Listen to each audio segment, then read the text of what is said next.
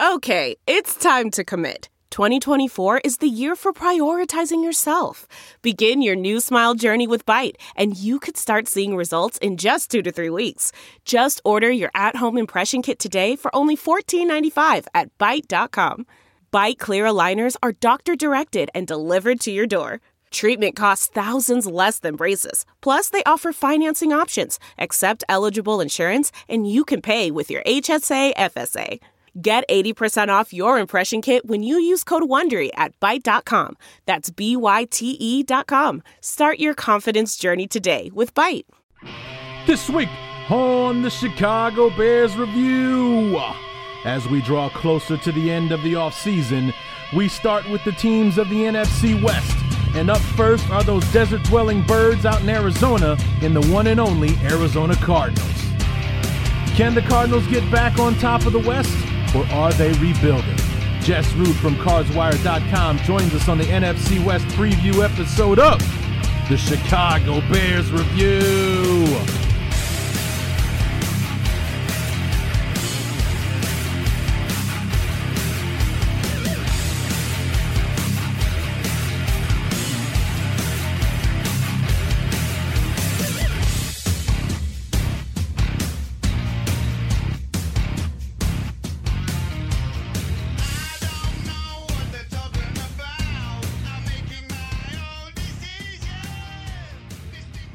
AFC East in the books, starting with the NFC West. We have to go out of order. I'm hating this, but I'll explain. What's going on, everybody?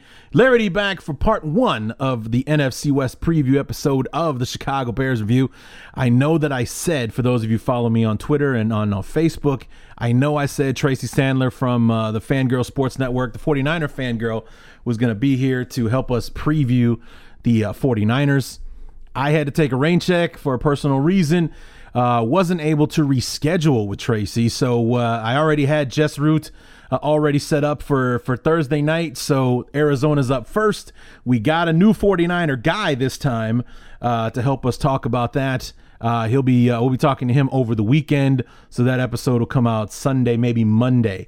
So we're going out of order. Instead of going from worst to first, we're going third, then fourth, then second and first, and so on. We're on track with the Rams and the Seahawks. We got those guys all lined up, like I said before. So unfortunate that, we got to go out of order, and we weren't able to get Tracy back on. Hopefully we'll get her on in the regular season. I just realized the Bears don't play the 49ers till week 16. So even if we did have Tracy on the show, it would be basically an entire 6 months before we talk again, because we don't play them until week 16. I mean, here we are and towards closing in on the end of June, and we don't play them until like Christmas. So I mean, it damn near would be 6 months on the nose before we talk to her again at the season. And basically the season's over at that point. So we'll know everything we need to know at that point. So, but here we are, NFC West digging in. We got four of these. Then we get our NFC North brethren in there. Then we finish things off with our beloved Chicago Bears to wrap up this opponent preview section of the offseason. And it's timing out that we're going to be wrapping up that last show on the Bears very soon before we're starting a week early this year because we have a new coach and we're playing in that Hall of Fame game. So the Bears have two reasons to be able to start training camp a week early.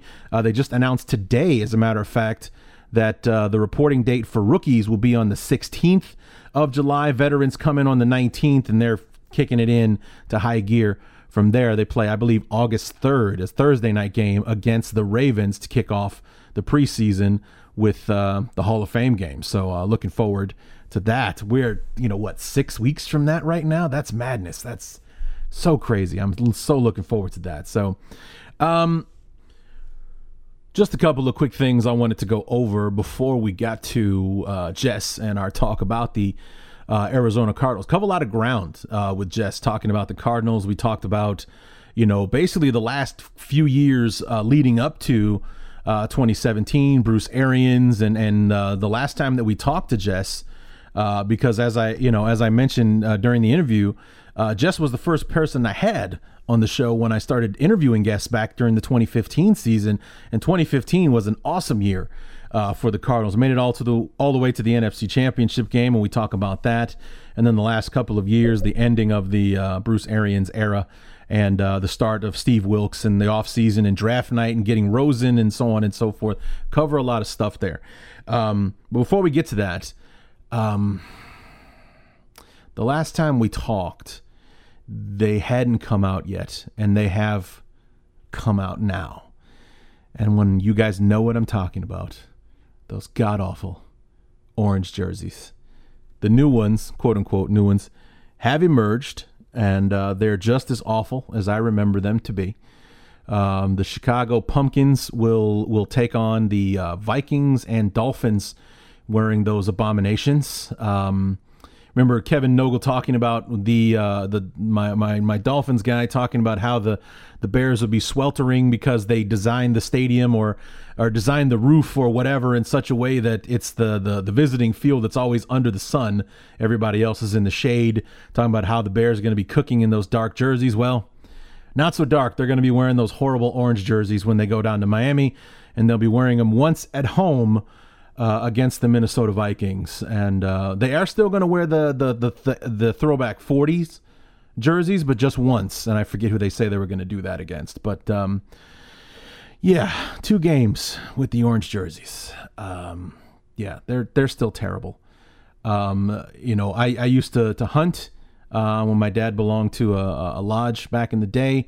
The color that the Bears are wearing are the colors that we used to cover ourselves in so as not to get shot by other hunters.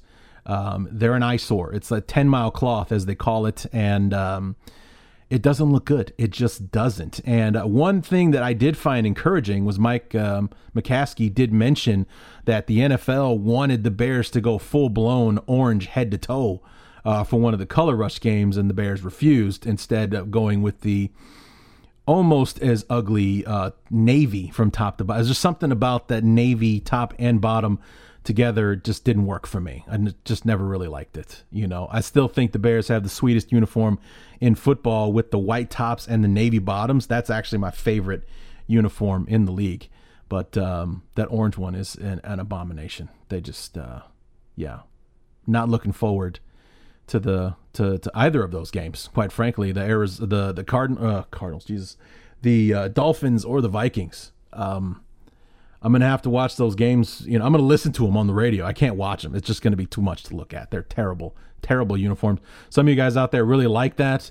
I don't know if he was ribbing me or giving me a hard time, but our good friend over in the UK, Malcolm Fell, decided that the Bears need to top it off with the orange lid. They come out with these alternative helmets where basically they flip the color scheme, whereas the primary color is now the secondary and the secondary is the primary. Well, for the Bears, the primary color is navy, and they had a orange helmet with the navy face mat. It is awful, just awful. And he was, I don't know if he was messing with me or not, but that was his suggestion, that the Bears wear the orange lids to kind of flip. Ugh. I just threw up in my mouth a little. But anyway, so those came out last Friday on the 15th. They were actually, quote-unquote, leaked on the 14th. There are some things that are too good to keep a secret. Like how your Amex Platinum card helps you have the perfect trip. I'd like to check into the Centurion Lounge. Or how it seems like you always get those hard-to-snag tables. Ooh, yum. And how you get the most out of select can't-miss events. With access to the Centurion Lounge, Resi Priority Notified, and Amex card member benefits at select events, you'll have to share. That's the powerful backing of American Express. Terms apply. Learn more at americanexpress.com/withAmex. Man, that sunset is gorgeous. Grill, patio, sunset. Hard to get better than that. Unless you're browsing Carvana's inventory while you soak it all in. Oh, burger time. So sit back, get comfortable. Carvana's got thousands of cars under $20,000 just waiting for you. I could stay here forever. Carvana, where car buying meets comfort, meets convenience. Download the app or visit Carvana.com today. 10th, which means I had to look at them a day earlier than I knew I was going to have to. And that Trubisky, he's a handsome kid, but he couldn't make those orange jerseys look good. He just couldn't. It's just not possible. Just not possible. Just awful. Just awful. Hate them. I just can't. Yeah. Ugh.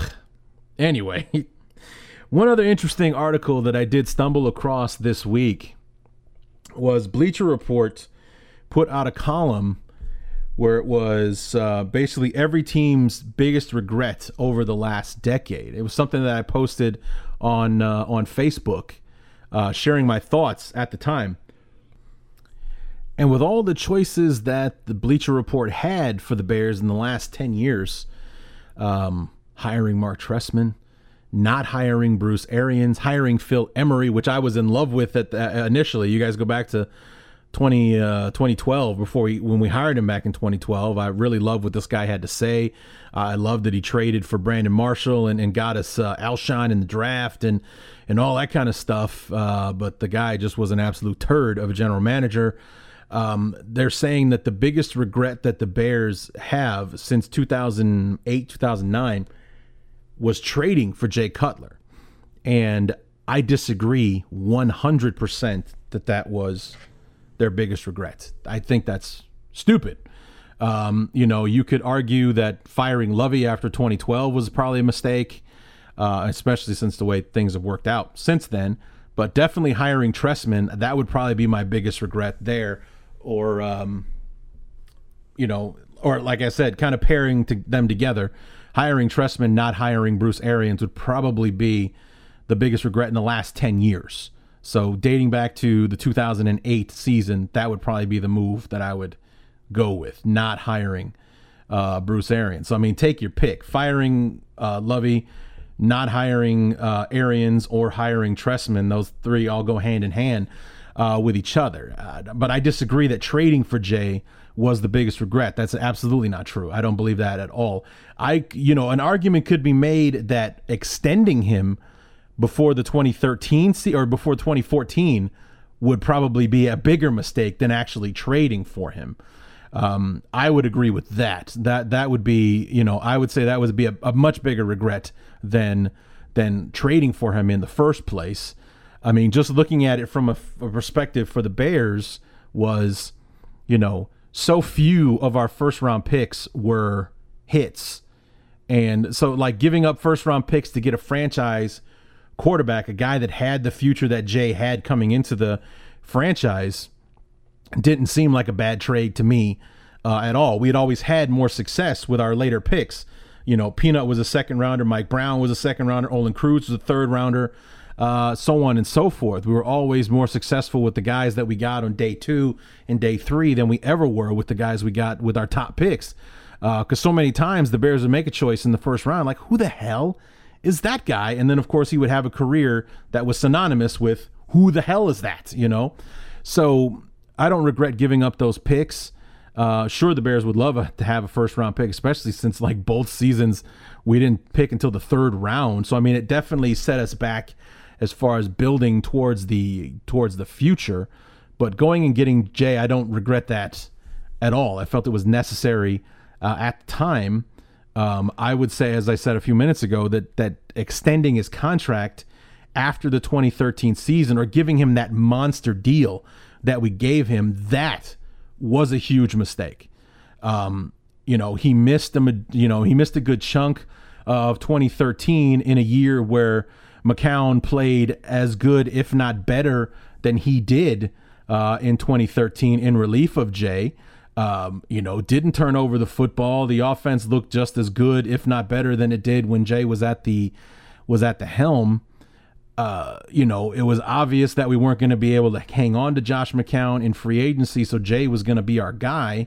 So I think it would have been a better move to franchise him, go through the 2014 season with Jay as our quarterback, and then go forward from there. You know, maybe be in the sweepstakes in 2015 for Mariota or Winston. You know, there was some rumor that the Bears were trying to trade up to get into a spot to do that. It would have been worth it at the time to go ahead and do that and go and get a Mariota or a Jameis Winston or something like that, as opposed to being saddled with Jay Cutler. He didn't even make it through half the 7-year contract that we signed him for. You know, he only got into like 3 years of a 7-year deal. So extending him to that monster contract, you know, weighing him down or weighing the franchise down with that contract and being stuck to that guy. And also it was structured in a way where if he was on the roster in March of 2016, then all of 2017 was guaranteed for some reason. It just, it didn't make sense how they structured that deal. It was such a bad, it was a Jay Cutler friendly deal. That's for sure. The Bears just went ahead and signed him. And I think that would be a much bigger regret than actually trading for Jay in the first place. I don't regret that move at all. You know, the Bears were kind of in a position where they were basically a quarterback away from being able to take the next step. But then, of course, you know, Jay comes to town. We don't have someone to throw a football to until 2012 and so on and so forth. So it was, you know, it just didn't work out. But trading for him was not the mistake. Extending him going into 2014, that was the mistake. You should have franchised him. 2014 was a dumpster fire of a year. We could have moved on. Him and Tressman could have been out the door together. And then we go from there with whatever we're going to do. You know, sign a bridge quarterback, draft another one, so on and so forth. You know, I think that probably would have been a better way to go in hindsight as opposed to what the Bears actually did. So as far as biggest regrets, I disagree with Bleacher Report. Trading for Jay wasn't the mistake. Extending him in 2014, signing him to that monster contract, that was the mistake. So should have franchised him in 2014. That year goes the way it goes. Jay's out the door after 2014, and we can rebuild, new coach, new GM, you know, build the franchise in your image kind of thing, as opposed to, you know, being stuck with Jay for 2 years and then trying to figure it out last year in 2017. You know, everything happens for a reason, as they say. But if you go back and fix something, I think that would be the mistake to undo. If in relation to Jay Cutler, that's what I would do, is not give him a 7-year, $120 million deal or whatever the hell it was at the time. Give him the franchise tag, pay him that fat salary for one season, see what happens, and then go from there. Because, you know, to give him that massive contract when he basically missed half the season with an injury, I thought was foolish. You know, it was a bold statement. You know, I had mixed feelings about it. I was happy that the Bears made a decision. We're going with Jay because he played awesome when he was healthy, but so did Josh McCown. So was it a system thing or was it a quarterback thing, and so on and so forth? So anyway, so that's what I would, as far in relation to Jay Cutler, I wouldn't have extended him in 2014. At worst, I would have franchised him and see what happens from there. So anyway, there you go with our news and notes. We're going to step aside and kick off our NFC West preview with our good friend Jess Root coming full circle. He was the first guest I had on the show. Now that I'm done and I've interviewed all 32 teams, we start over with Jess again, helping us preview the 2018 Arizona Cardinals.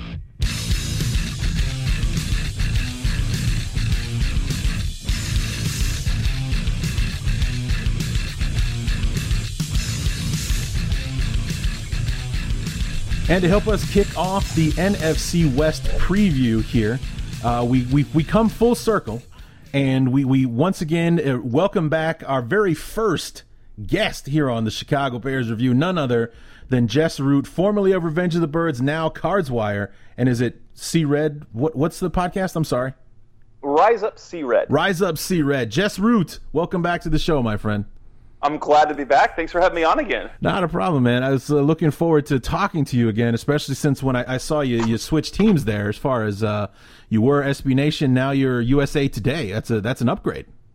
Well, it was a I'll tell you, it was a good business decision on my part. I mean, both are big networks, but it was a business decision on my part that was beneficial. So I'll just say that. Okay. How long have you been doing the podcast? The podcast I've been doing for almost 5 years now. Oh, okay.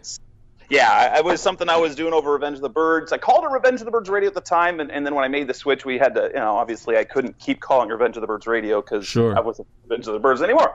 So we changed the name to Rise Up C-Red, taking a couple of things as kind of the two things the Cardinals do socially are Rise Up Red Sea. Our fan base is called the Red Sea, and they also do the hashtag online Be Red C-Red, so I kind of took from both. So it's Rise Up from the Rise Up Red Sea, Be Red C-Red. I take the C-Red, put it together, Rise Up C-Red. So kind of stealing from both. I like the logo too. I'm a graphic design guy. So I like the logo. I saw that online. It just jumped out at me. I was like, what's this? I'm like, oh, Jess.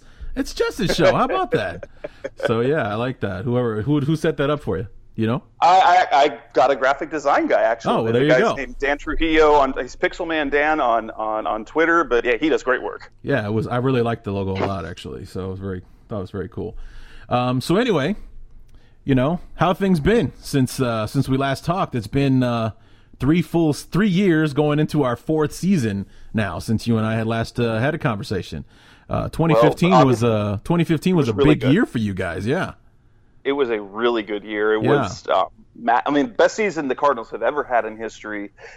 Big, huge numbers. Unfortunately for the Bears, that there was a drubbing there. Carson Palmer had a career season, record-setting for it was it's MVP candidate. They did it with a good running game, but they didn't have a dominant runner almost the whole year because started out with Andre Ellington. Chris Johnson came in, did well. He got hurt, and then David Johnson, the revelation that is David Johnson, kind of broke out, and then he had his 2016 season. Unfortunately, the season ended on a very sour note, losing badly to the Panthers. Yeah, that was a big shock to me, man, because I thought all year long, I was like, I give credit where credit is due with Carolina. They're playing the games and they're winning them, but they had one of the softest schedules that I had seen in a long time, and you guys were just drubbing teams left and right out there. I was like, everyone's talking about Carolina being the team to beat in the NFC West, and I was shouting at the top of my lungs, it's Arizona. Arizona is the best team in the NFC West, or in the NFC, I should say. In the NFC, I thought for sure that when Carolina ran into a real team, as I was calling Arizona, because it's just... They didn't really play anybody in 2015. Then they run into you guys, and they ran through. I was really surprised that they ran through it the way that they did. I mean, they got off to one of those fast starts. You guys just couldn't catch up. Yeah, it was they got out quickly. James Boettcher, the defensive coordinator, he was. I mean, when they showed the all or nothing, the first series that the NFL did with all or nothing was really great. But when they showed that, it was like. James Boettcher he had no answer. Like, what is happening? And then it compounded because of a couple turnovers. So it was like two dumb plays. I mean, Patrick Peterson muffs the punts. He's trying to make a play. He's super short-handed, and that turns into, instead of a big return, which is what it's going to be, it turns into a turnover. Carson Palmer moves down the field, and there's a red zone pick. And then after that, he went like. Everyone said he went the full. You never go the full Jake Delhomme. He went the full Jake Delhomme. But it was a case. The first couple, one was bad. Was a bad throw, and then the rest was just trying to do too much. He was trying to force things, trying to come back, and it just got out of control. He hurt his finger late in the year. Tyrann Mathieu got hurt, and the defense just wasn't the same. But it was a very disappointing end of the season, and we hoped to build on that. And then 2016 comes around. David Johnson has this magical year, but special teams just was atrocious. It cost the team. I mean, it finished 7-8-1, but it cost them as many as 5 games. Wow. They should have been. There were a couple of I think 3 missed kicks. Like they make 3 kicks that they should have. And they win the division. So they were a very good team that just... Couldn't catch a break. They couldn't catch a break. They started slowly. They started the season. They were doing so well. They came in with a lot of hype. Losing to Jimmy Garoppolo in week one and that missed field goal, it kind of let the sails down. Then they lost it. They finished 1-3. Then losing to the Rams at home. It kind of set them in. Once they got 1-3, they never caught up to 500 again. And that was, they were behind the 8-ball the entire year, and just that special teams messed up, a bad punt, missed kicks, letting Cordarrelle Patterson take an opening second half kickoff, 104 yards for a touchdown. It was just the offense was top 10, the defensive was top 10, and special teams was I think 31 or 32 in the league. And that was the tie that you guys had. That was that game against Seattle where basically nobody wanted to win the game. Oh my gosh, we were. It was so lucky to get a tie out of that. Yeah. Because Chandler Catanzaro misses the kick in overtime, and like, oh, done. They're done. And then Stephen Hauschka misses the kick at the end of overtime as well. I don't know. It was terrible. It was, the defense played so well. They just played so well. And the injuries really was a problem the last two seasons. So between injuries and special teams in 2016 and then 2017, they protected Carson Palmer because they protected Carson Palmer in the offseason. He started slowly. He had, perhaps until he got hurt, until he broke his arm, 2017 might have been the best football. Believe it or not, might have been the best that we've seen Carson Palmer play, because even when you go back to 2015, you go to 2014, 2013 when he was playing with the Cardinals, he put up some big numbers. The knock on him, anytime he got pressure on him, is that he started making bad decisions. Now, the first couple of games, about the first game and a half of 2017, we saw that. He didn't have the same arm strength, so he was like torn outside the numbers, was a little bit of an issue, but he got hit and he hit so much, and he bounced back and he made plays after play after play and kept the Cardinals in the game. And all that protecting that they did in the offseason, so they make it through the season. What happens? He breaks his arm in London. It's of all the stupid things. And injuries in 2017 were so like unlucky. And it came to any injury on the arm, it was bad news. It started in the Hall of Fame game. T.J. Logan looked like he was going to be a dynamic returner, fifth-round pick out of North Carolina. On his second return in the Hall of Fame game, he dislocates his wrist. He misses the entire season. David Johnson breaks his wrist in week one. Aaron Brewer, their long snapper, he hurt it. Basically, I can't remember if it was a fracture. It was another wrist fracture type thing. But the worst luck with arms and wrists. Carson Palmer breaks his arm. Britton Golden, special teams back of the roster receiver at the end of the year, he breaks his arm too. It was just so bad how things happened. They lost their starting quarterback. They lost two starting running backs because Adrian Peterson finished the year injured.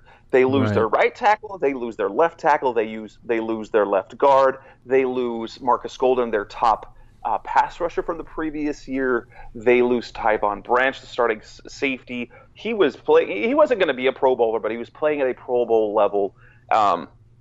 Everyone got hurt, and on top of that, Tyrann Mathieu, he never got back to form. Late last season, it looked like he was getting close, but he clearly had lost something since the second knee injury. And so all of that, last year, the 2017 season, they finished 8-8. I mean, which is amazing. If you think about it, they had over half their games started by Drew Stanton and Blaine Gabbert, and they finished 8-8. They had an atrocious offense. Their defense in terms of yards was great, but they gave up. They were bad at finishing, so they were, I think it was number 7 in total defense in terms of the stats of the yards, but they were down in the 20s in points allowed.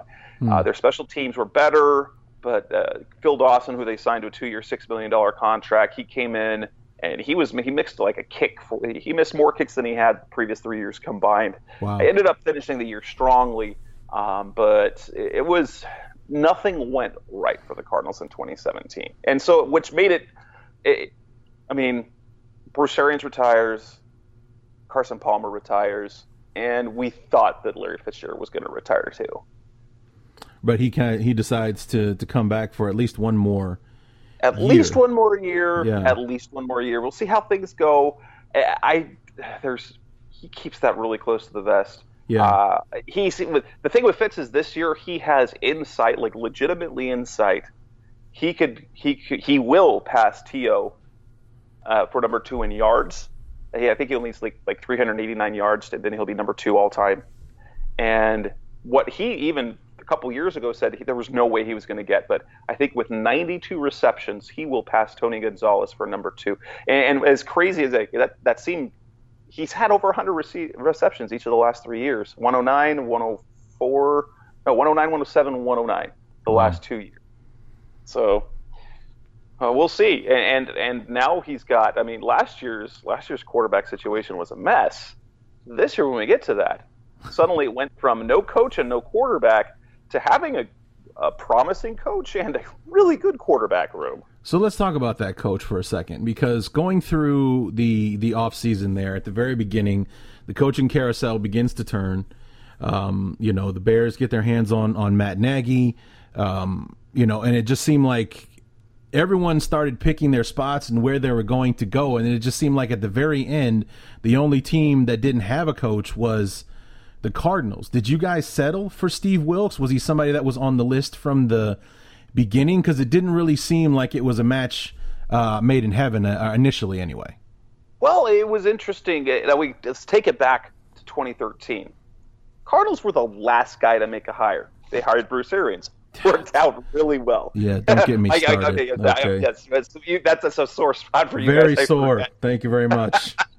But so we speed that back up to 2018, and the Cardinals were patient. They didn't want to rush and sign a guy who didn't want to be there. Now, I thought all along, like, the guy I wanted for a lot of reason, Pat Shurmur. I wanted Pat Shurmur. That's who we wanted, yeah. And I thought it would have been a perfect match, and we ended up signing Sam Bradford, who is the Pat Shurmur quarterback. Sam Bradford has followed Shurmur everywhere. Yeah, except for the Giants.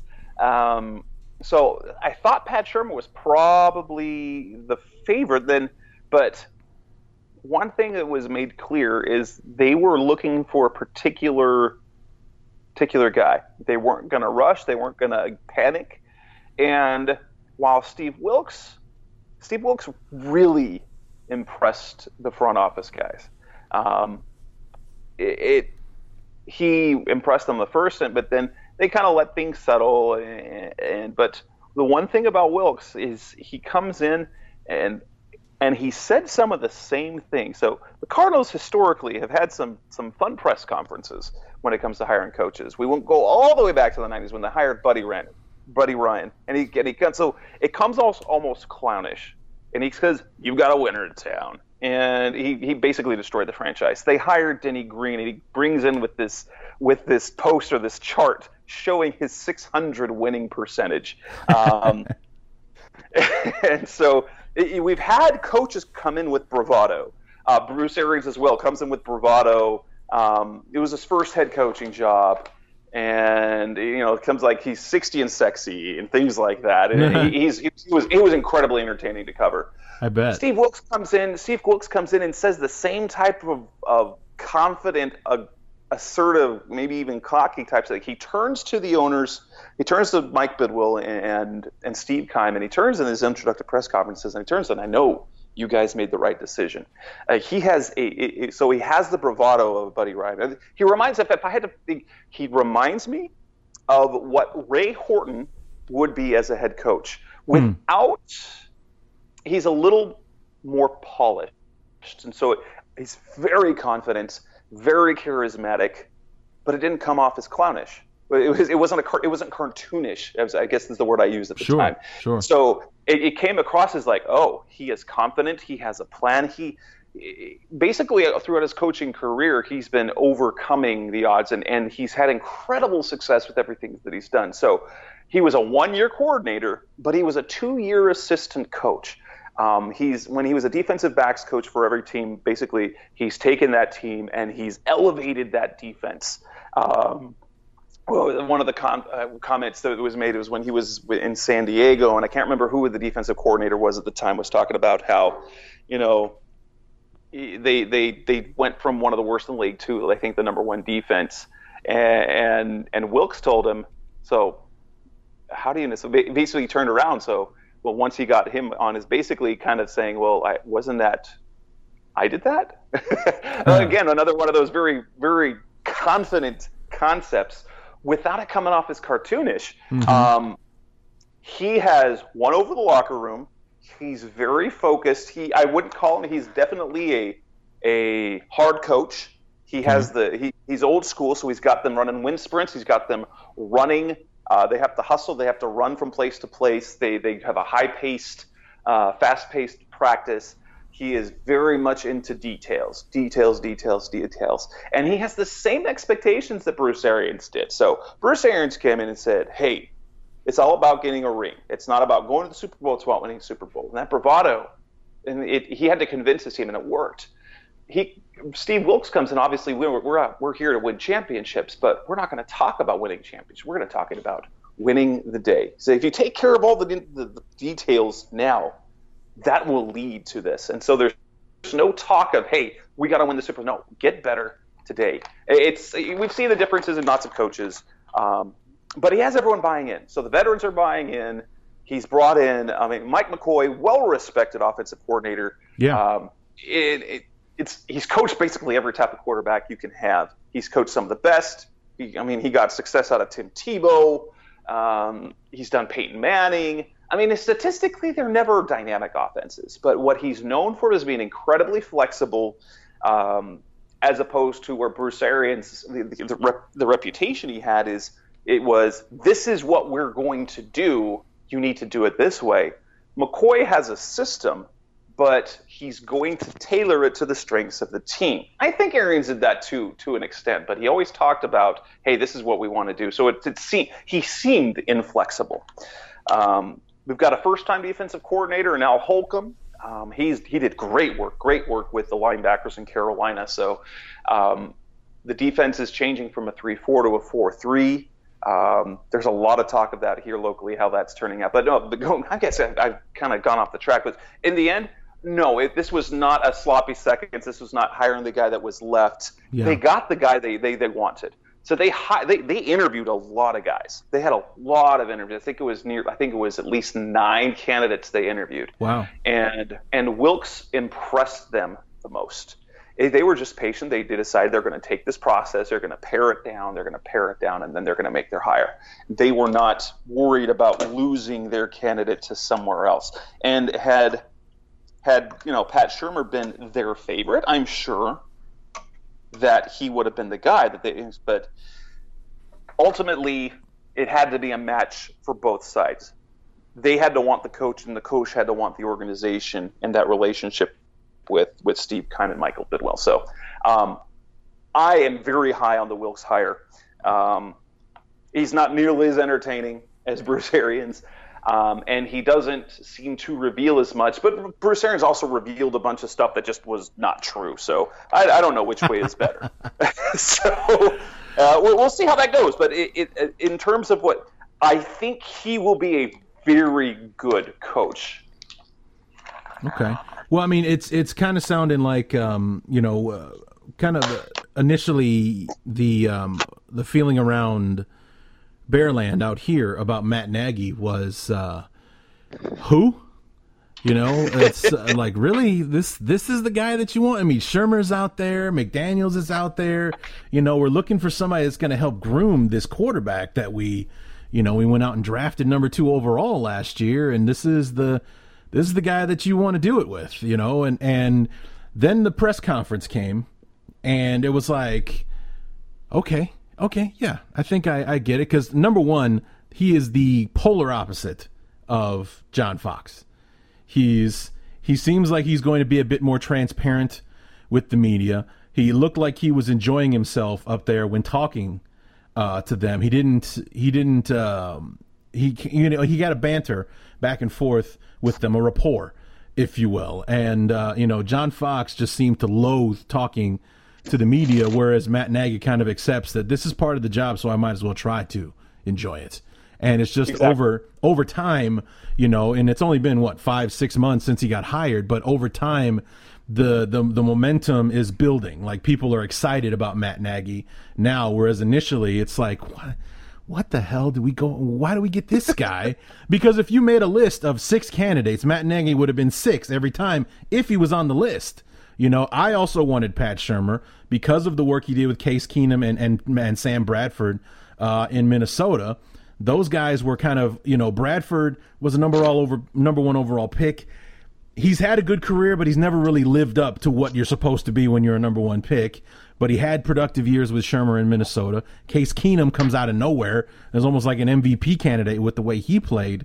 last year. So imagine what Shurmur could do with a guy like Trubisky, who is ultra talented but still kind of green as well, because he only played 10 games in college before he started, or 13 games in college before he got drafted. So I mean, this is a guy that's still got a lot of football left to be played. So that's why Shurmur was up there. And of course, you know, why wouldn't you be interested in McDaniels being a, you know, Tom Brady and all that kind of stuff for all that time? And it's like Matt Nagy just wasn't on the list, and then we did hire him, and it's like, really, this is the guy we're going with? We're not going to get Shurmur? Like, all right, fine, we'll see what happens, I guess. Nothing you can do about it. But over time, it's really built up that, you know, looks like we got the right guy. So just a matter of seeing how it ends up happening between the lines, you know.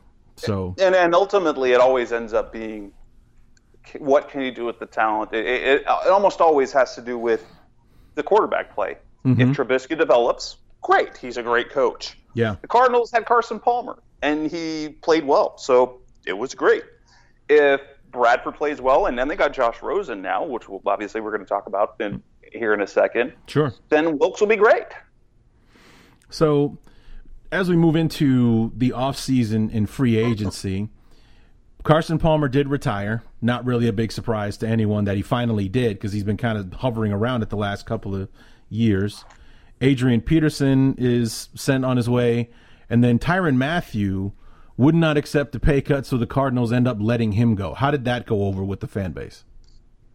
It was mixed. They understood. Fans, for the most part, understood that it wasn't just because they didn't have much in cap savings this year, because he takes about, I think it's a $9 million cap hit. Wow. But if they kept him on the roster, it guaranteed him $19 million over 2 years. So wow. This was every bit as much about next year as this year. And they just could not, with the defensive shift in philosophy, and two, his slip and play. I mean, he's not the same player he was. I think it became very clear. And you're going to see in Houston, he's now playing only safety, and he will not be playing in the slot. And what he was due to be paid was just, you couldn't pay him that much and be a safety. It's just the value isn't there. They offered him more money than he took in Houston. So they offered him to stay at $8 million. I think it's up to $7 million that he's going to get in Houston. So he actually took a pay cut, but I think his role would have been different. He wouldn't have been as dynamic. And what we've seen is his play had dipped. So it's a mixed bag, because he was so popular here. Great story, dynamic playmaker, but the last 2 years he's been a guy. And sure. And he was paid like a superstar. Right. He was being paid like a superstar, and he was just a guy out there. So it was an unfortunate reality that he had to go. And fans are no one's still mad about it, especially with the news that he ended up taking less money than the Cardinals offered him to stay. Yeah, I mean, that's interesting. But in free agency, you seem to go heavy on offense. You sign Sam Bradford, surprisingly, for $20 million. But it's a quarterback, so I guess that's not too crazy, considering there's going to be guys making $30 million. Well, Matt Ryan's going to make $30 million a year going forward. But yes. Then they wanted Kirk Cousins. Yeah, they wanted Kirk Cousins. They were in on that, but they really never really. They wanted him, but what ended up happening is that Minnesota became the favorite, and when they had the money and they had the talent, there was no competing with Minnesota at that point. Mm-hmm. Case Keenum. I don't know where they were at in Case Keenum. But I think they turned their sights to Bradford fairly quickly. And in terms of a bridge quarterback, that's the new term over the last couple, bridge quarterback, he's perfect. And the amount they're paying him, it's not crazy. It really isn't. They have a lot of protection in there. It's going to be based on games that he's active. So if he's hurt, they've got protection.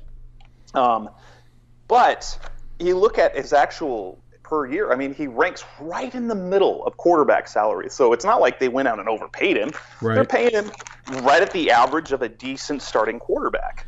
Well, you sound like me about a year ago when we signed the other quarterback you guys signed, and Mike Glennon, when people were freaking out about 3 years, $45 million. We're going to pay this guy $15 million. It's like, guys, not Bradford.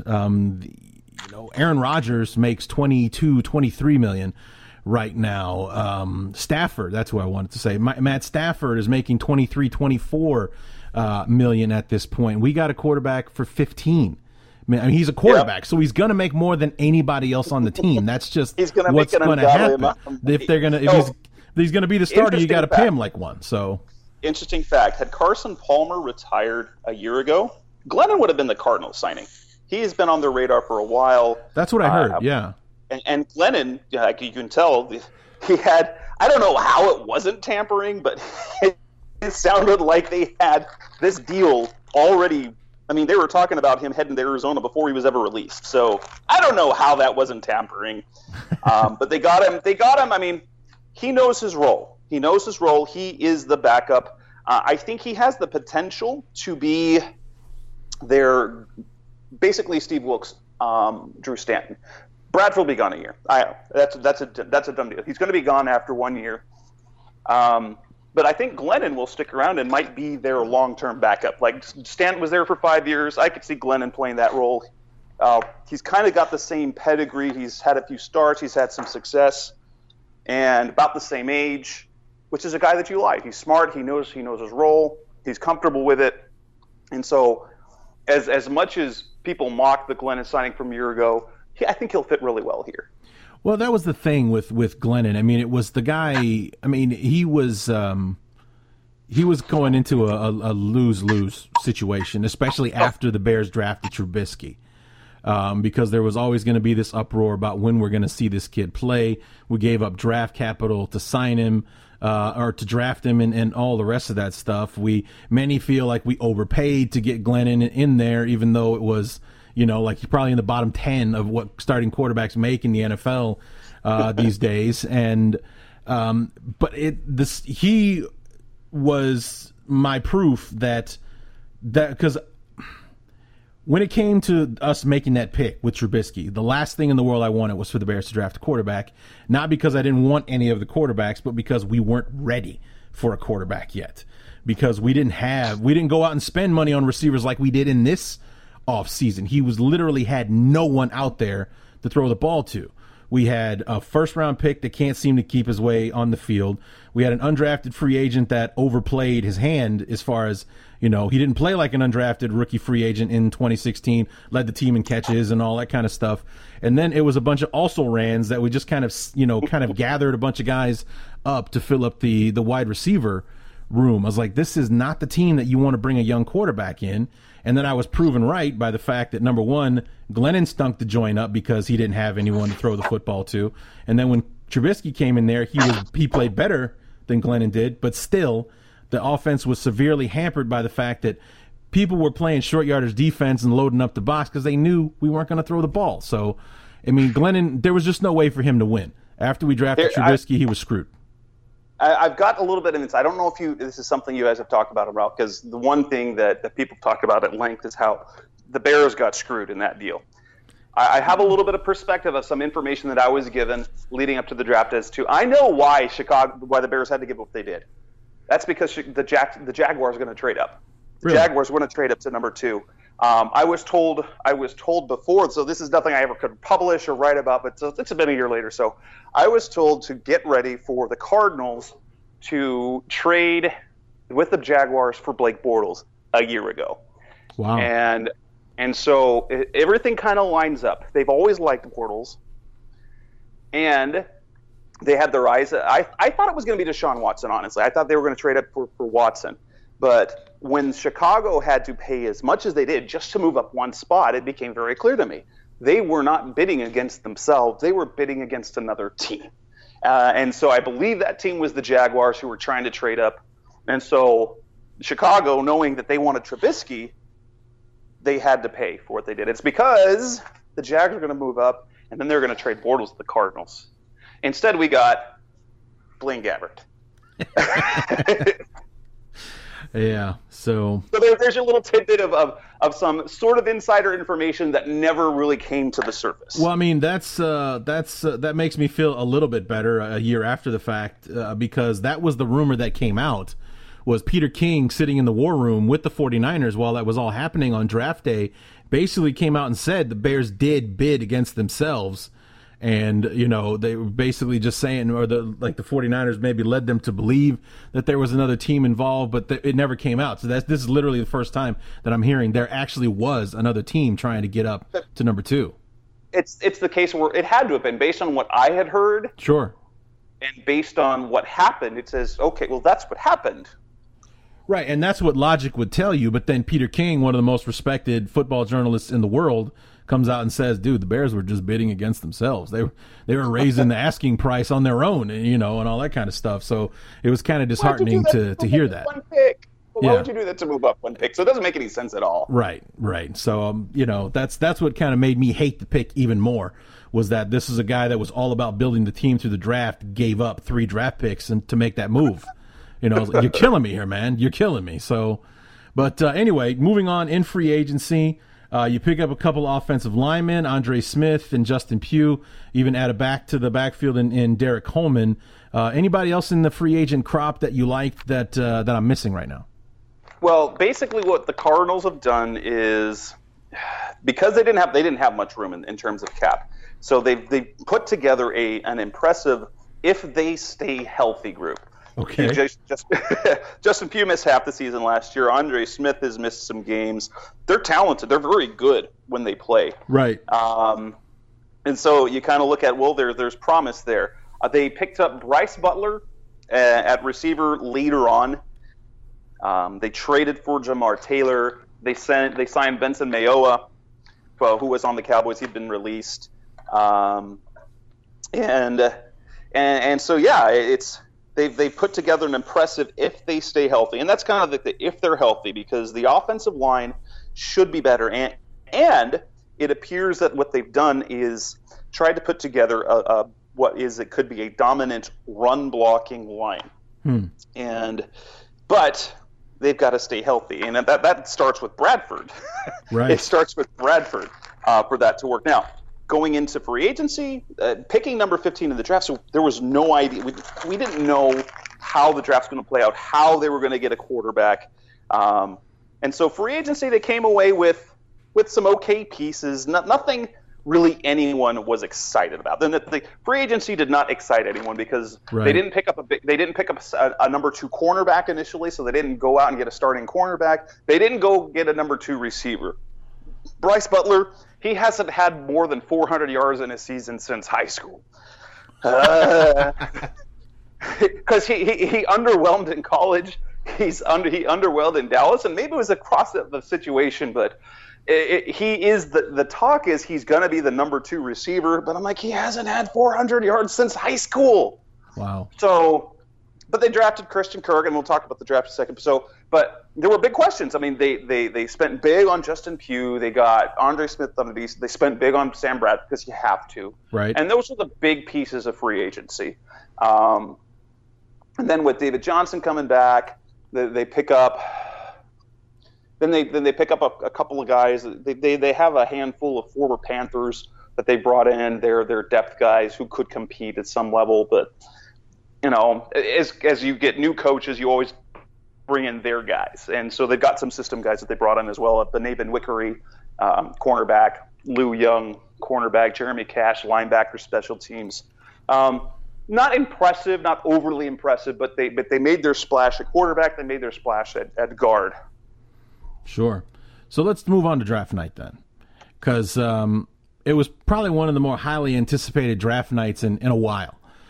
Because of this quarterback class, 5 could go in the first 10 picks, and the way that people are talking and expecting just this carousel of trades, one after another, people moving up to get in there. Of course, the Cardinals were always part of that discussion, but drafting at 15, the question was, what will the Cardinals have to ante up to be able to get into position to draft one of these quarterbacks? And which one did they like? And, you know, which one are they going to go for? Are they going to settle for one of these guys because they need a quarterback? You know, they have Bradford, who's basically a paper doll, and, you know, Palmer is has retired, and Mike Glennon didn't really impress anyone in his 4 games starting for the Bears. So it just seemed like, you know, quarterback has to be what they're doing, and You know, so draft night comes. We don't get our first trade until the 7th pick in the draft, and then finally things start to move along. Then we get to 10, and the Cardinals were able to move up to get to that spot and take the quarterback, but everyone was wondering, is it going to be Rosen or is it going to be Lamar Jackson, which were the guys that were left at that point? Well, really the draft turned at Cleveland in number 4. Because right. You're right, it absolutely did. That's where it turned, because that changed Denver. When the Browns took I forgot his name. The cornerback. Denzel Ward. They took Ward over Bradley Chubb. That's when everything changed, because it seemed that Denver was, they might trade out. They might take a quarterback. Yeah, they had a deal in place with somebody at number 5 until Cleveland passed on Bradley Chubb. It was Buffalo. You're right. It was Buffalo. And so they take Chubb, and that leaves two quarterbacks on the board with only one team that would get a quarterback, and that's Buffalo. Mm-hmm. They move up to get Josh Allen. There's some report out there that the Cardinals were devastated that they lost out on Josh Allen. I know that they liked Josh Allen, but I don't know how much. I don't think they had any deal in place with Denver. I know they talked to Denver, but Buffalo always had that. They were never competing with Buffalo. So Buffalo gets Josh Allen. Boom, boom, boom. Number 10. Rosen's still on the board, and they pull the trigger because you have to at that point. Sure. And the best part of that, they didn't give up a future number 1. They gave up their 1, their 3, their 5. They didn't give a future 1, which, by the way, if you haven't paid attention in the offseason, Cardinals are expected to be terrible this year. That's the national expectation, is that they're going to be terrible. And that was very important for them. They wanted to keep their second-round pick this year, and they didn't want to give up a future 1. So they didn't. And especially since their pick was coveted, because the expectation is it's going to be a top 5 pick the upcoming year. So they only give up a 3 and a 5, and their 1. They get Rosen, who, of course here, he's talking about him that he might compete and start. That's the talk, that he's competing with Sam Bradford for the starting job. That competition is real. But I'm going to compare it to last year.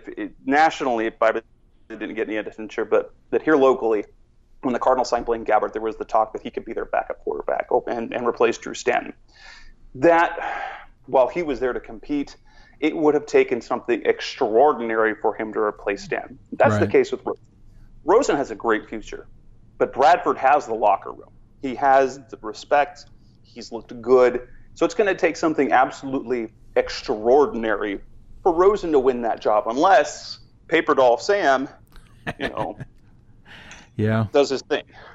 Yeah, I mean, that's definitely a possibility. I mean, the funny thing was, he played in my division for the last few seasons, and, it was amazing in 2016 when the Vikings had one of the worst offensive lines in recent memory. Bradford's getting hit left and right, but he played all 16 games.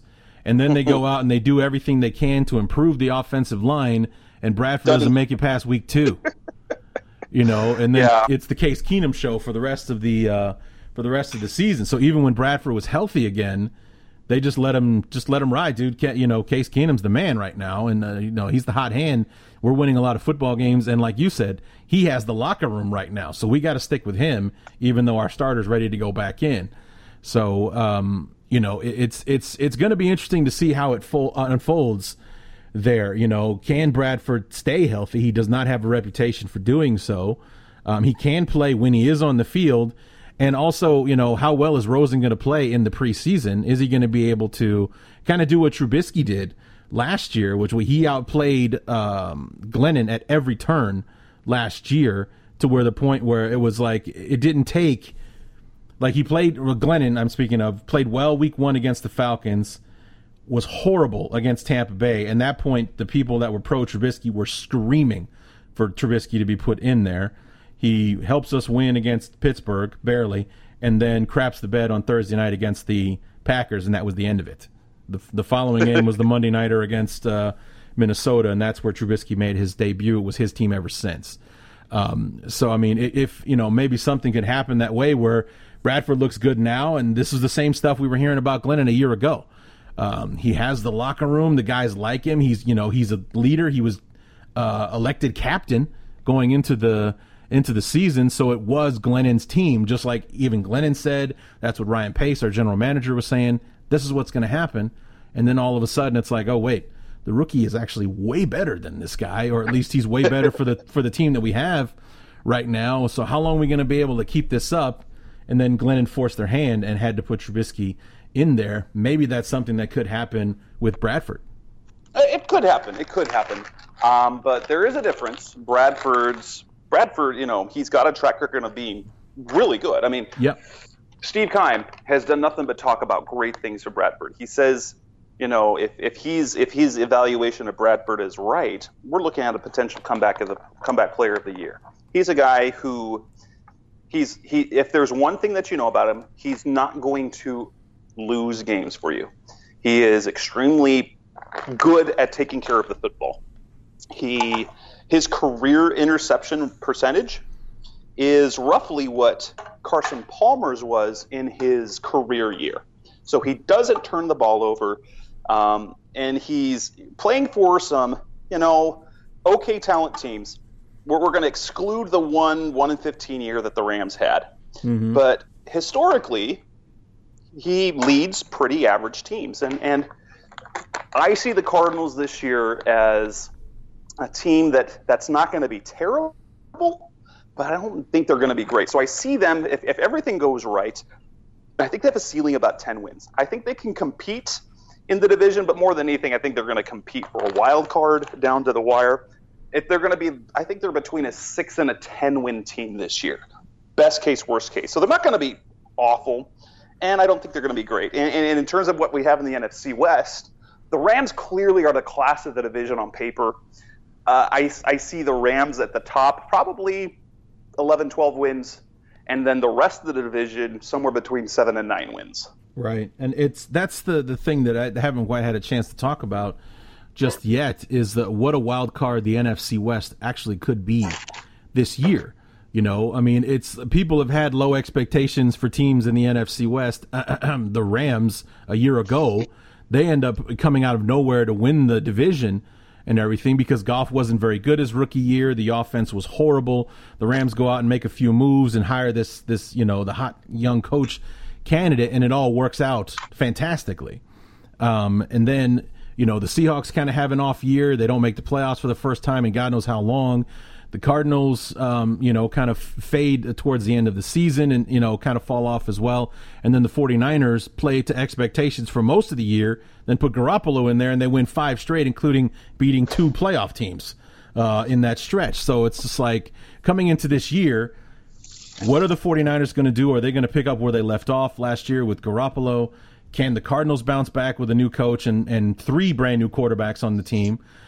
Can the Rams duplicate what they did a year ago? And can the Seahawks be who they have been and reclaim the division? There's a lot of question marks in the division this year. There are actually. There's lots of questions. I myself am not. I don't think San Francisco is going to be as good as I say because Jimmy Garoppolo, he was effective, but he wasn't great. Mm-hmm. And one thing that we'd also Garoppolo, he's not particularly durable either. So I don't see them as being great. I see them as being better. I think they're a solid team. I will never count out the Seahawks because They do have the best quarterback in the division in Russell Wilson. He is phenomenal. They're losing pieces on defense. So the defense, I mean, outside of the Rams, the rest of the division is a question. Right. And which leads to believe you might not get a wild card out of this division depending on how things play out. That's true. I mean, and it, the other thing with the Rams that's fighting with them, or at least in recent memory, is history itself. Recent history does not show the Rams being that solid, consistent winner year in, year out. It's like they play well this year and then they kind of fade in year number 2, and that's where the, you know, can they pull it off again? You know, can they strike while the iron is hot? Can Goff continue what he did last season and, you know, and all that kind of stuff? Or does the NFL have the book on the Rams and then we'll find out in the regular season that the rest of the league has got them clocked right now? Well, Ndamukong Suh, Aaron Donald, Aqib Talib. I mean, the additions they made, ridiculous. It is ridiculous. I mean, they on paper they look damn near unbeatable. You know, it's just a matter of can it all come together. We've seen these super teams fail before. Yeah. I mean, famously in 2011, the Eagles went ahead and signed a team that was supposed to win the Super Bowl in a laughing stock, and they didn't even make playoffs that year.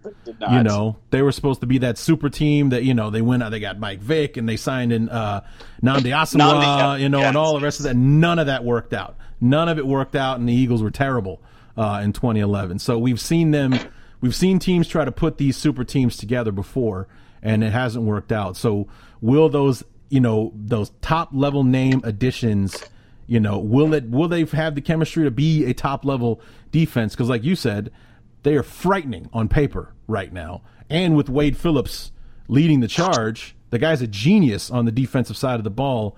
You know, will it be all come together, or will it just be too many cooks in the kitchen as far as, you know, how many guys they have on the football team now? Exactly. I like how things are going to play out. This is going to be a fun year. I agree. I am not down on the Cardinals. I mean, it's the expectations that it's just laughable that Vegas has them as the same win-loss as the Browns. The ESPN's, I think their RPI or whatever it is they do, had them as having the lowest playoff chances. And then Madden, you know, they are the second lowest rated team in the video game right now. Is that right? Yeah, yes. Team rating of 73. Well, the Bears only got a 75, so I mean... it's not my... But despite being an 8-8 team, there's a lot of question marks. So they got Sam Bradford. Is he going to be healthy? They've got They lost. They have a new defensive system. They have a first-time head coach. So, I mean, there's not a lot in terms of trust or belief. Sure. In the Cardinals. This feels a lot like 2013. It is.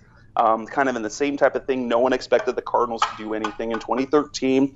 They win 10 games and almost make the playoffs. And if they make the playoffs, they're probably the scariest team in the NFC that year. Agreed. Yeah.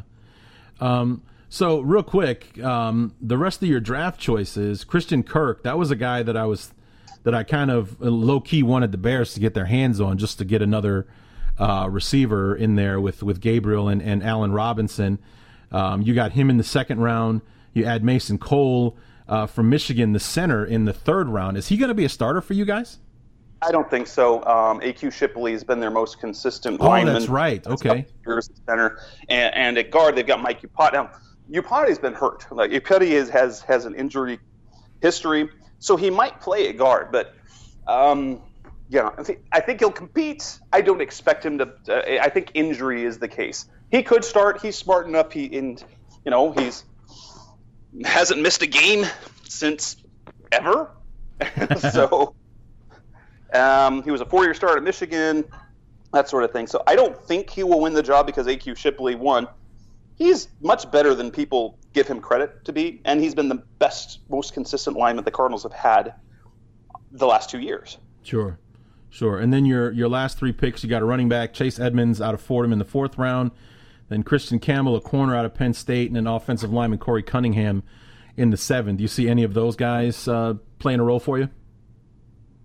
Chase Edmonds will probably be the backup running back to David Johnson. Will get the bulk of the carries outside of Johnson. Chris Campbell, I don't see him playing this year. And Corey Cunningham, we'll have to see if he makes the roster. There's a lot of upside. He's kind of the perfect Ray Brown. Ray Brown's the offensive line coach, kind of the perfect Ray Brown guy to groom and develop. Super athletic. 6'5", 310 pounds, ran the 40 in under 5 seconds, 36-inch vert. Didn't give up a sack last year in his last season at Cincinnati, but he's raw, and he's got a lot of learning to do. But there's potential there. But he's more of a something down, you know, two, three years down the line probably, and hopefully he can make the roster. Otherwise kind of hope he can stay on the practice squad. Sure. So we look ahead to 2018. You got all these new additions. You got a new coaching staff, and what else? Brand new quarterbacks and everything under the sun. So you got this schedule ahead of you. You start off at home against the Redskins.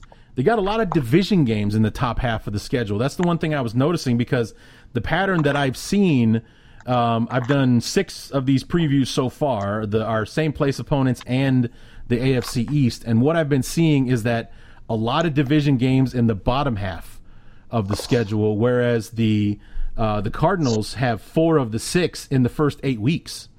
You have the Rams week 2, Seattle and San Francisco week 4 and 5, and then you have San Francisco again week 8 before the bye.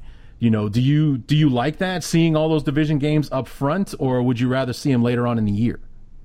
Well, they also close, let me see, I'm pretty sure they close 2 of the final 3 are division games, I think. The last 2, home for the Rams at Seattle for the second year in a row.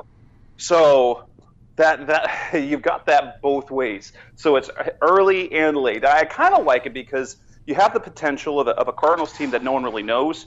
So you could sneak a win in there early in the year.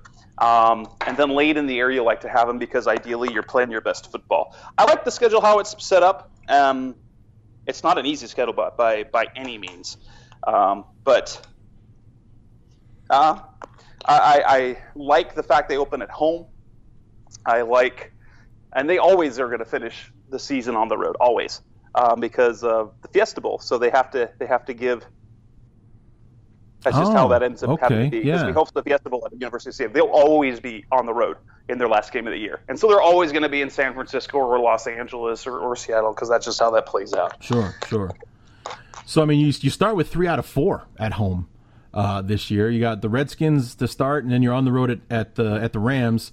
Home for the Bears week 3, so that's when we'll be talking again. And then home for Seattle. And then you got back-to-back road games at San Francisco, at Minnesota. And then home for Thursday Night Football with the Broncos before finishing out the first half of the schedule home with San Francisco. So back-to-back home games to finish the top half before that dead center in the middle of the season, week 9 bye week for the Cardinals this year.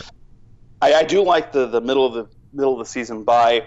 I always wish that it never works out that way, that after they have their mini bye with their Thursday night game, mm-hmm. They always end up playing San Francisco. And even though they're supposed to be better, I always want to play Seattle. That's the week I want to play Seattle, because that they have to get the extra rest, especially since the Cardinals haven't beaten Seattle at home since Russell Wilson's rookie year. That hasn't happened since his rookie year. They had the tie, but it's been a case where they beat Seattle in Seattle. They've only lost once. To Russell Wilson in Seattle, and that was 2014 when it was Drew Stanton at quarterback. But they can't win. The last time that they won, they beat the Seahawks at home, was 2012 in week 1. It was Russell Wilson's debut. Okay. Yeah, that makes sense. So then we look at the second half of the year. 3 out of 4 to start the second half, at Kansas City, home for the Raiders, at the Chargers, and then at Green Bay to kick off December. That should be fun. And then the Green Bay, the Lambeau game. Yeah, that's going to be scary. Yeah, if Wisconsin is in its full Wisconsinness in December, that game is not going to be a lot of fun for you desert dwellers out there. So, and then the last 4 games, home for Detroit, at Atlanta, and then the 2 division games, home for the Rams, at the Seahawks to finish it out. So, it's a good-looking schedule, and I'm envious of the 4 games in the division at the top half of the schedule, because the Bears, the schedule isn't quite as daunting as it was maybe a year ago, but it just seems like there's a lot of important football being played against teams that are going to have stakes at the end of the season. We're playing the Rams in December. We're playing 4 of our 6 division games in the bottom half of the schedule. It just seems like there's going to be a lot at stake at the end of the year, and will this team be able to answer the call while they're still basically? It's a lot of new moving parts on the Bears this year, and will they be able to handle it? You guys, on the other hand, you know, your division games come at, you know, you only have two at the very end. You got a 6-week stretch there after the bye week of non-division football, and then go in with the Rams and the Seahawks to finish things off. And what I like about the schedule is, well, here's how it plays out. If the Cardinals are a bad team, it's going to look awful, and they're probably going to fall apart. But if the Cardinals are competitive, it gives them an opportunity to be playoff ready. I like playing solid teams at the end of the season so that if they are in playoff contention and they do make the postseason, there's no letdown afterwards because they've been resting or they haven't been playing top opponents. Mm-hmm. So you see, you know, the bubble is 6 to 10. If you had to pick a number, where would you sit in the middle at 8, or what do you think they're capable of this year? My early prediction is 7 and 9 is where I have them. That's just looking at how things look right now. Sure. And that's you know, obviously before training camp and the preseason, seeing what they actually look like on the field. Together, you know, what Steve Wilks is able to, you know, put on the field for the fans and everything. So it's that's where you're feeling at right now. And, yeah. And things have been looking good in the mini camps. And I mean, everybody's always raving about the team in mini camps and things like that. But yeah, everyone's progressing. Everyone's in their best shape. Everyone's going to have a breakout year. That's kind of the thing. Yeah, and everyone's absorbing the new system. It's all going in just fine. It's it's always a productive session. Nobody has a bad day, you know. So it's all very misleading when they talk about OTAs and minicamps. Yeah, the narrative is Sam Bradford looks good. They have a plan for him in the offseason. Rosen looks good. He's very smart. He's learning everything. The defense is making progress. There's great competition at receiver. When David Johnson was in camp. When he was in minicamp, then, you know, he looked great. That everything is playing out the way a team with a new coaching staff wants. So speaking of David Johnson, we'll wrap up here. What is the word on how that's going? I mean, are they even talking at this point? I mean, we're less than a month out from training camp and everything. You know, do you know where they are in their negotiations right now? Like, what's the word on the street? No one knows exactly where they're at. We know that there have been talks, and I suspect that it's those initial talks that the Cardinals came to the table with a number that probably set off the holdout. I don't expect this to be – I mean, the Cardinals have been great about extending their contracts to players. I would expect a deal to be done in the first week of training camp, which is where – that's when they announced Tyrann Mathieu. That's when they announced Patrick Peterson. When they extended Larry Fitzgerald and Carson Palmer, that's when it happened. So I don't know if they're talking right now because I think the front office guys right now are on summer break. But I'm not too worried. And David Johnson kind of has an expiration date on his holdout because if he doesn't report by August 7th, he will lose an accrued year, which means if they don't come to an agreement on a contract, that means he'll only be a restricted free agent rather than an unrestricted free agent. Wow. So the Cardinals have a bullet in their chamber then, as far as that goes. They do. I don't think they want to use that one. I think it's a no-brainer. You pay him. They can set the market at running back. I think 4 years, $45 million, 4 years, $48 million. They've got Rosen on the cheap for the next 3 years. So pay him. He's their most important offensive player. He's great. He's not just a running back. He's a dynamic receiver. It's a no-brainer to me. Sure, absolutely. I mean, and I agree with you.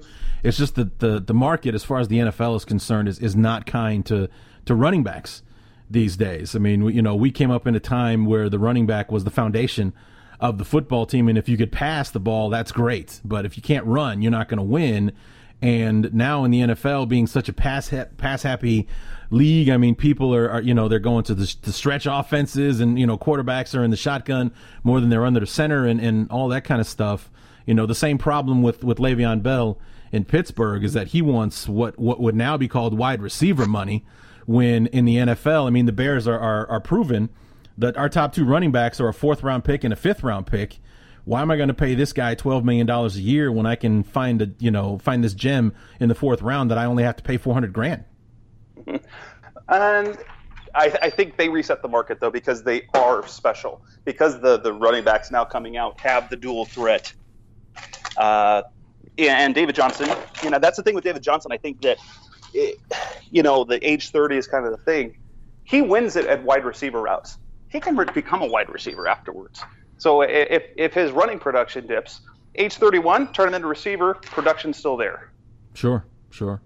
Yeah, I mean, and that's definitely that works in Le'Veon Bell's favor and in David Johnson's favor, is that they are threats out of the backfield. They're just not lower your head and run forward running backs. So they definitely – they're going to deserve the money that they get. But I think the reluctance with the teams is because – you can find a Jordan Howard in the draft, and you only have to pay him like 1% of what David Johnson's going to be asking for, and things like that. I mean, guys like Bill Belichick are the ones that we have to blame for the current plight of running backs as far as getting paid these days, just because he's had this endless carousel of running backs coming in and out of his football teams that have just, been productive and done what they need him, and we get rid of that guy and we bring in the next one, and he does the same stuff as the one before him, and so on and so forth. So why am I going to pay one running back $10 million a year when I can pay, $6 million for 5 running backs?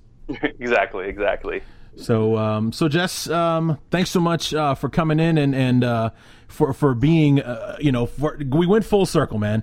You're my first guest on the show, and now here we are. We're back after I've finished my 32 teams with the AFC East. I've finally spoken to everybody, so we start back over with the Cardinals, and we bring you in, and real happy to have you back. All right, thanks for having me on. So, before I let you go, where can we find you? Where can we find the podcast, and where can we find you online? Well, the podcast you can find on pretty much any podcast thing. It's called Rise Up C-Red, and the website is, of course, CardsWire.com. Awesome. And once again, Jess, we look forward to having you back week 3 when the Bears and Cardinals butt heads in the desert this time around. And all right, we'll see you then. All right. All right. Thanks. Jess Root, helping us with the preview, the Arizona Cardinals.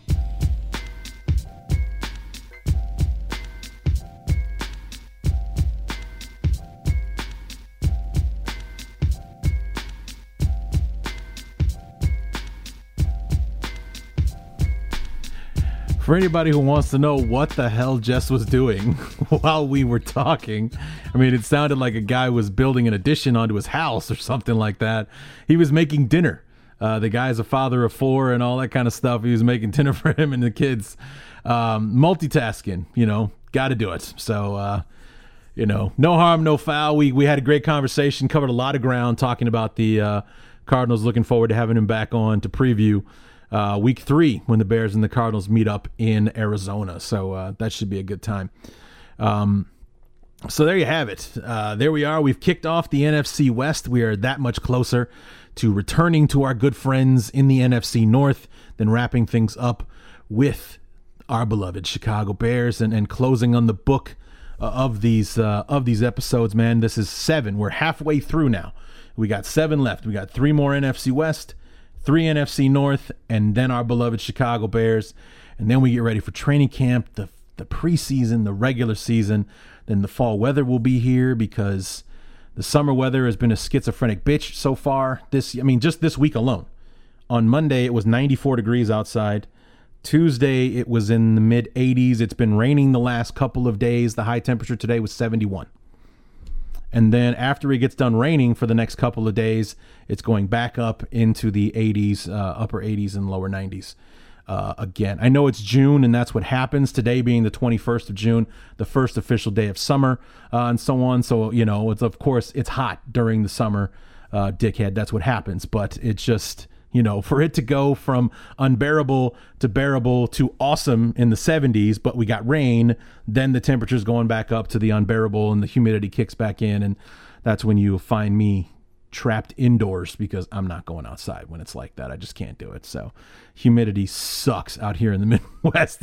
Probably got nothing on what our friends Rendax and Brent Allen have to put up with down in Florida, because they live in a swamp, literally. But, I'm not down there. I'm up here in the Midwest, and humidity is a bitch up here. So anyway, that is going to do it for part 1. We'll be coming back on Monday. We'll be coming back Monday with the 49ers from the Better Rivals podcast. Oscar Aparicio will be our guest I'm talking to him on Saturday. Going to let this Cardinals episode breathe a little bit, put it out Sunday, maybe Sunday, most likely Monday. And then we're talking to the Seahawks on Tuesday. And then on Thursday, we wrap the NFC West up with the LA Rams. Spike Friedman from the Locked On Seahawks podcast will be with us on Tuesday.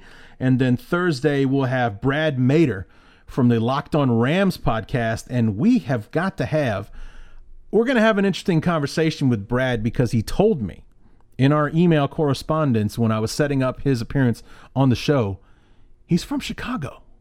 So what the hell, man? Seriously. From Chicago, and I quote, still an avid Cubs fan, but repping the Rams, not the Bears. I don't know, man. I don't know. That conversation could turn ugly. You want to tune in for that one for sure. Next Thursday, so probably be out Friday or something like that, but definitely not going to want to miss that one. We're going to have a conversation with that dude. A Chicago native repping the Rams? No. We're going to have to fix that. So we're going to bring him back to the, he's on the dark side now. We'll bring him back to the light, bring him back to the force, and, we'll get that all straightened out. So anyway, that's what we have to look forward to. Oscar Aparicio over the weekend, so it'll probably be out Sunday or Monday. Then we Spike Freeman with the Seattle Seahawks, and then Brad Mater, the traitor, with the LA Rams to close up the NFC West.